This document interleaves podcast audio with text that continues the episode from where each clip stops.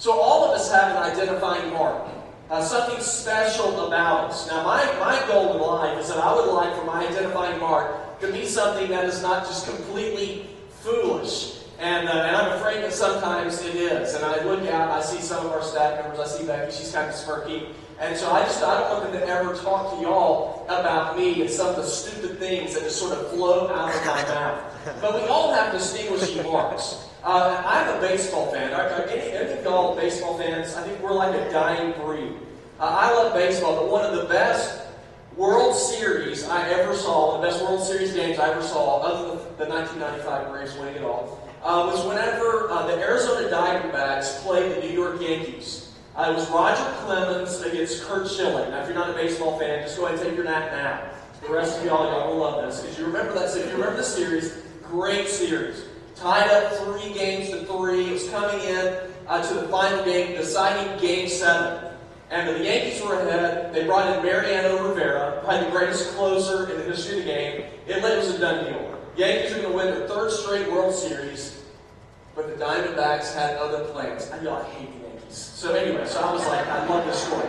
Uh, so uh, so they, they come up to bat. They get a couple of runners on the bag. And uh, Luis Gonzalez comes up to bat. Luis Gonzalez, for all of you newbies to baseball, he was a he was a power hitter and he comes up to bat and he hits a bloop single. I mean, just like a weak little little lob right over the infielder's head. And the Arizona Diamondbacks, Craig Counsell comes in and scores the winning run, and they win the World Series. Now, now here's what's interesting to me.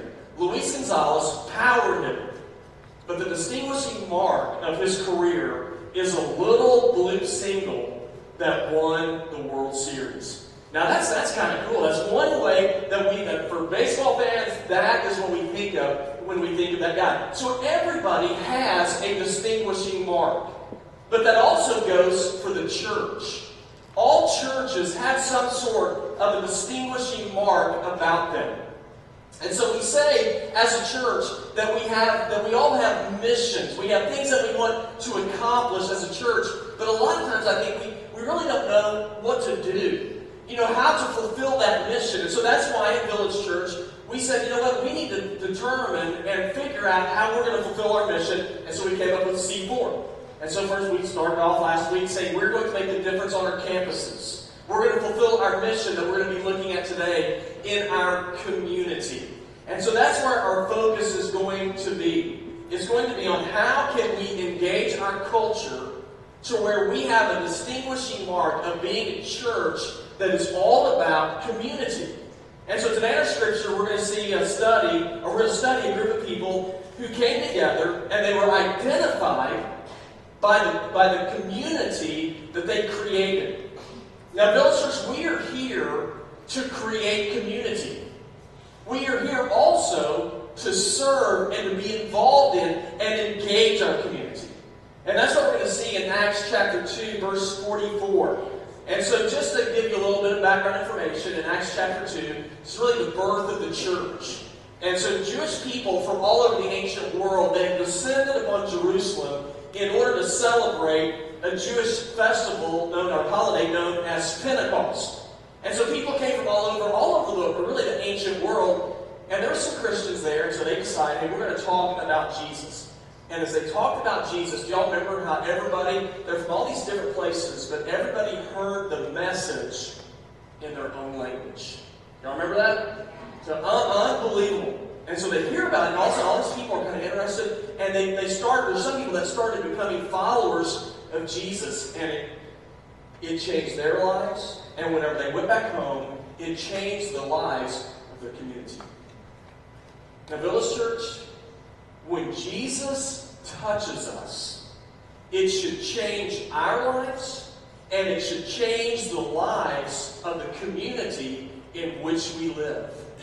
So, so how, how did that happen? You know, it happened in this book. Well, how did it happen in this book? And then how can we translate that for our lives today? And how can we pull that off at Village Church? Well, I just want us to look at a few basic steps we can follow at Village Church to engage our community. And it's not this rocket science here. You probably heard this before. You can see it in our text.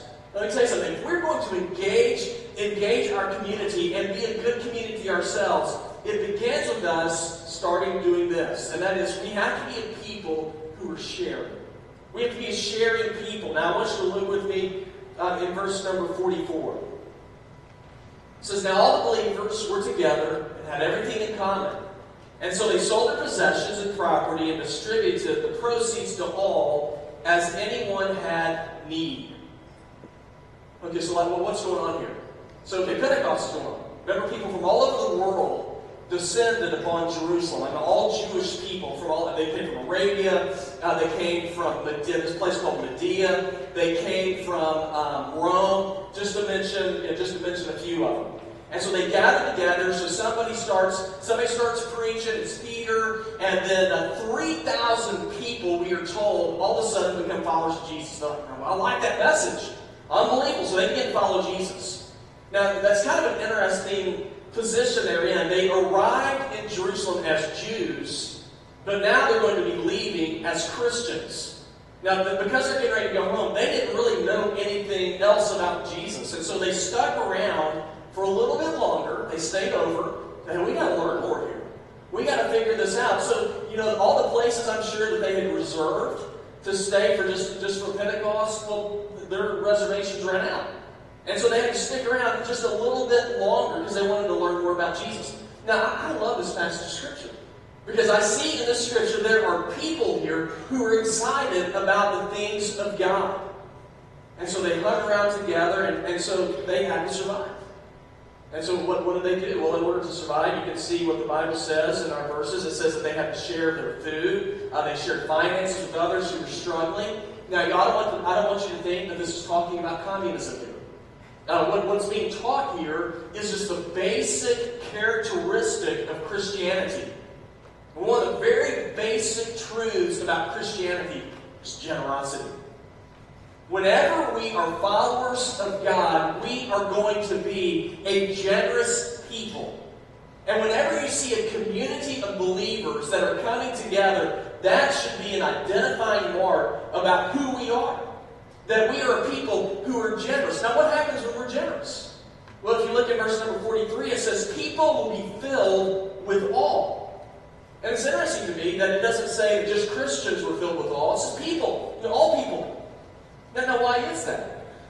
Well, because when people are generous, it gets our attention. Because did you know that did you know it is not in your nature? I don't care. You know, I'm, not. You know, I don't care what you how good you think you are. Let me tell you something. It is not in your nature to be generous. You say, "Well, you don't. You don't know my grandma." I don't have to know your grandma. I, I love the. I know what little children are like. You know, they, how many of you taught your children to be selfish? I mean, none of us, we don't teach our kids that. They, they, they just come by it, honest, right? I mean, just, everything is mine. It is in our nature to be selfish. It is not in our nature to be generous. So when you see somebody who's generous, you're like, that is really neat. You know, I think most of us are sort of like, you know, that old story, the guy that's out camping in the woods with his friend. And you know, they're sitting out there at a tent drinking coffee, and, and they look up and they, they see a grizzly bear, he's sprinting out in full speed. And the, the friend immediately he begins to put on his tennis shoes. And the guy looks at him and goes, You think you're going to be able to outrun the, the bear? I, I don't have to outrun the bear. I just got to outrun you. Right? So I mean that's that, that is a, that is a typical response that we would expect from people. We do not expect generosity. But whenever believers are together, a mark that should be a part of who we are is that we are people who serve and love and care for others. And whenever that happens, people take notice and they will be more open to listening to the message of Jesus because they are seeing a faith that's not just talked about, but a faith that is put into action. So that's what I see in our text. Well, the question is, well, then, how do we how do we show this generosity? Well, we have to show generosity, first of all, with each other. You know, one, one thing that we are called to do as believers, when we are generous with each other, we're going to, we're going to lift each other up.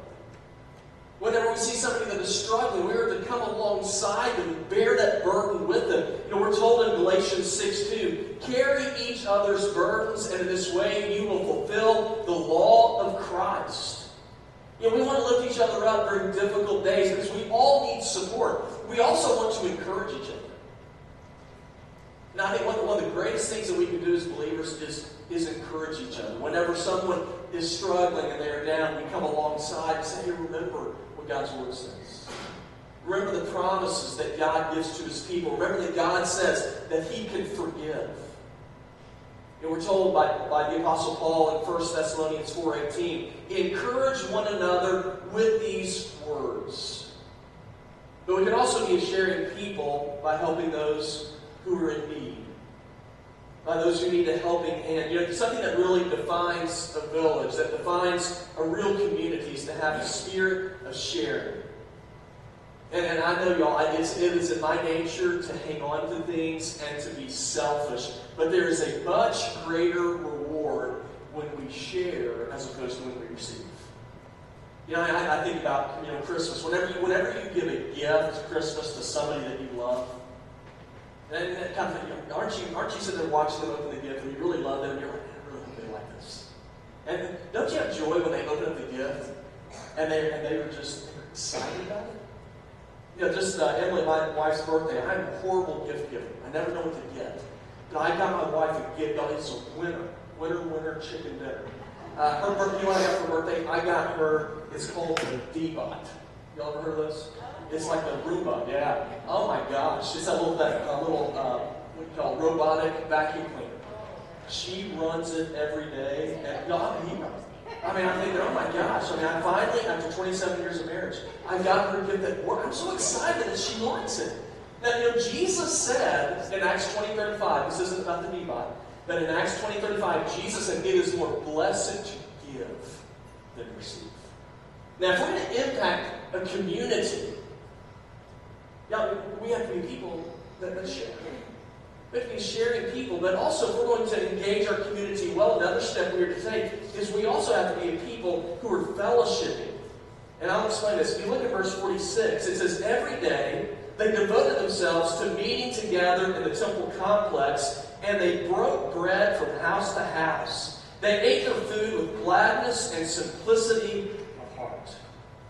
Now, whenever you look at this verse, you know, it, doesn't just talk about this group of believers, what their life was like inside the church. It talks about what their life was like outside of the church. And what we see is that they, they love to get together.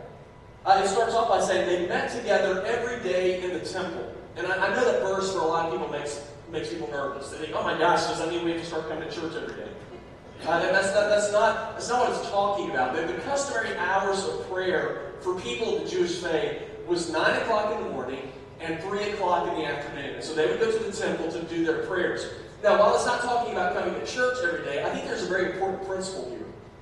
And that is that it is vital for those of us who are believers to gather together to worship God. You know, Hebrews 10.25 says, Let us not give up meeting together as some are in the habit of doing, but let us encourage one another, all the more as you see the day approaching. It's very important that as a community that we fellowship together. That we get together. Now, now why is that so important? Well, well, as I said before, we, one of the reasons why we should get together is, is to encourage each other. Now, there's a lot of us who just simply need encouragement. I, I know people in our church right now who are struggling. They're struggling with their children. They're struggling with their grandchildren. They're struggling and grieving. You know, whenever you are in those struggles, you need someone to come alongside you and to remind you of the promises of God for today and for the future. We're to fellowship together also just to have a good time. You know, there's nothing wrong with Christians having fun together. Now, some of you might say, well, I, I, don't need a group of people to do that. I can, I can, I can survive life all by myself. And, and you can. You can survive life all by yourself. But there's a big difference between surviving and thriving. You know, it is an observable fact that whenever a group of people come together, there is more power with a group of people than just with one person. You know, I think about how successful would a riot be if only one guy showed up? Eh, it's not going to be very successful.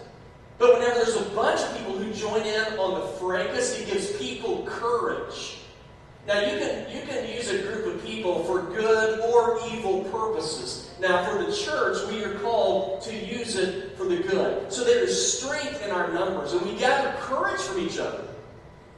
You know, today as we sit here and we sing those songs, yeah, and I hear y'all sing, there is courage that is filled up and stored up in my heart when your singing reminds me of the goodness and the power of God.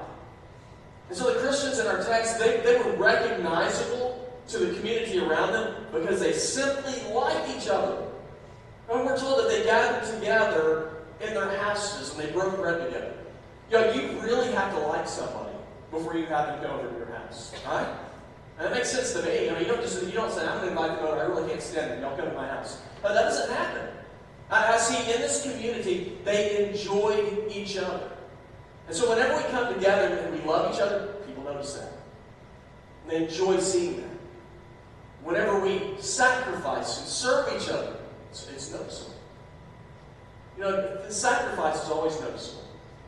And uh, during World War II, the USS Dorchester had 903 men on board and four chaplains. Their mission was to go to the North Atlantic in order to hunt down German U-boats. Now, unfortunately, when they went into the North Atlantic, they ended up being torpedoed by one of those U-boats. And uh, the ship was all by itself. It was going down. It, it was not going to make it. And uh, the, one of the sailors ran to one of the chaplains in a panic because he could not find his life vest. And he said, I can't find my life vest. I don't know what to do. And, and the chaplain just kind of looked at him, thought for a second, and he slipped his life vest off, and he said, take it. Before it was all over, all four chaplains gave up their life vest. And as the ship was going down, they held hands together and they died together. The remaining sailors were so moved by it, they got word back to the government, and Congress ended up awarding those four chaplains the Distinguished Service Cross posthumously. People always recognize sacrifice. People are always drawn to people who love each other. And villagers, we are called to love each other. We are called to engage our community. And the way that we can successfully do that, to fulfill our mission as a church, is first of all, we have to be a people who are sharing. We share with each other, we share with the community. We have to be a people who are fellowshipping. We have to love each other. and enjoy each other. We can encourage each other. But this is the last thing I want you to see today. Final basic step for us to follow a village church to engage our community is we also are to be a people multiplying. And I see that verse number 47. It says, They were praising God and having favor with all the people. And every day the Lord added to them those who were being saved. Now, why in the world were so many people becoming followers of Jesus? Well, because this group of people, they're a lot of fun. This group of people, they love each other. They're sharing with each other. They have hope. They have hope of Jesus. Now, now, whenever you see things like that taking place, people are going to want to be a part of a group like that. They're going to be drawn to a group like that. They're not going to be drawn to that which is mean spirited and angry and bitter. Nobody likes that. If you do, you're weird. I remember back in, in 1993, Emily's cousin got married Carmel, California. Beautiful place. And so we went out there for her cousin's wedding, and uh, uh, Emily's aunt was a member of the Monterey Country Club, which is why I married her. And uh, so we, uh, we went out there, and her aunt got me on to play golf at Monterey Country Club. It's right next to Pebble Beach. And so I went out there and I was playing with one of her other cousins, and after the turn, we got to the ninth hole, and we, the ninth hole I was hungry. So I went into the clubhouse, and I said, I'd like to, like to order a Coke and Snickers. And so the lady, she goes back there, she gets it. She comes back, I got a wallet out. I said, how much is that? She said, we don't take cash here. I was like, this place is even better than thought. Uh, the problem was, she said, we only take member cards. I said, well, I don't have a member card with me. And then she took the Coke and Snickers back and said, you can't have this thing. And she like walked off. And I'm just like standing there, and I was like, this is the most friendly place I've ever been. And I, I was, and so I didn't get anything to eat that day. And I, it really irritated me. I thought, well, how unattractive is I, So to this day, I refuse to play there anymore. You know, I, I, thought about that. When, whenever service is good, people are drawn to it. You know, I saw Chick fil A, I think it was last week or the week before, they're, they're the most popular fast food restaurant in America today. Now, why do you think that is? You can sit there and you talk about the chicken, how good it is, and all that. You know what it is? It's customer service. Uh, it's my pleasure. You know, not only that, I think that is something that is that is very attractive. But that's what's going on. Chick-fil-A kind of stuff is happening in Acts chapter 2. The people who made up the community of believers, they were great people to be around. They were a sharing people. They were a fellowshipping people. And because of that, they became a multiplying people. Verse 47, if you look there, it says they were enjoying the favor of all the people. Now, in light of that lesson, here's the question I ask. this is really what it comes down to. When people look at Village Church, and when I say the church, I'm talking about this building, I'm talking you, me. When they see us in the grocery store, when they see us at a football game, when they see us, this is convicting, in our cars driving, what do they see? Or, do they, do they see you and go, man, I, I like the way that person lives? Whenever I, whenever I think about it, I think whenever somebody, somebody was just watching me to see how I carry myself, would they be drawn to Christ or not? You see, a community that's built for Christ is going to be attractive. It's not going to be a self-serving community. It is going to be a community that wants to engage our surrounding community because we have been blessed by Jesus. And I look and I see that the Christians today the book of Acts, they, they were not content to meet once a week for routine. They got together every day and they loved and they served and they engaged community and they increased in number daily. See, their faith was a day to day reality. It was not a once a week routine. Why? Because the living Christ was a reality to them. So, how can we engage community? Have to be sharing people, a fellowshipping people, and multiplying people. Now, I know that sounds good. It's okay, well, that sounds good, but what does that mean? How do we do that? Well, here's the good news we have C4. If you go out in the hallway, on the wall, there's C4 on the wall in the foyer. And there's all these little iPads lined up, they have brochures out. And whenever it comes to community and serving in the community, you can see some different ways at Village Church where you can get involved in engaging the community in service. So some of the examples that we have in the way that we engage community. Uh, we're getting ready to next next month. We're going to do Lakes Carolina, where we just simply go out and we serve the community. Uh, we do Easter extravaganza every year. We try to do music and a movie, but we'll make that up some other time.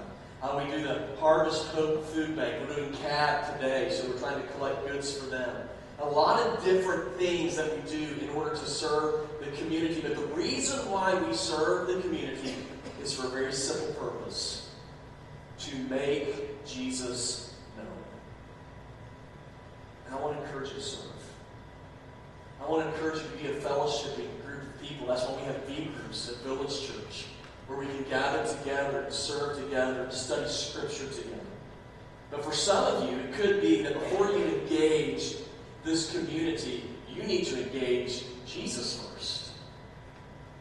Need to have a relationship with Him. And that's where it all begins. And so as we close out today, I just want to encourage us, we would, let's just bow our heads and close our eyes. And there might be some of you today who say, you know what, I, would like to be a part of Jesus' community. And where you're seated, you can pray this prayer to Him or something like it. Just simply pray. Say, Jesus, I, I know this. I know that I am sinful. Lord, I know that I have broken your walls, your word. Because of that, Jesus, I'm guilty. So I pray for your forgiveness. Jesus, I want to be a part of your community because your community will last forever. And so today, Jesus, I'm asking you to save me with the same power that enabled you to rise from the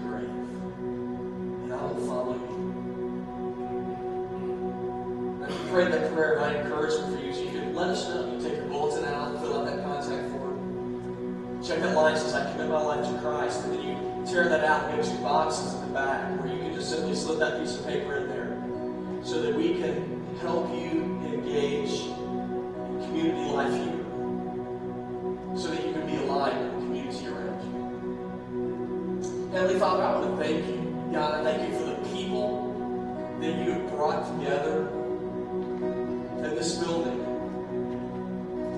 that there's so many of them who, who love you, who want to who want to follow you, who want to make a difference. And Jesus, I thank you for the way that, that so many of, of your people here, God, have engaged the community, the way that they serve. And, and Jesus, I pray that, that we will be known as a church that is a light in this community. God, a church that gives a message of life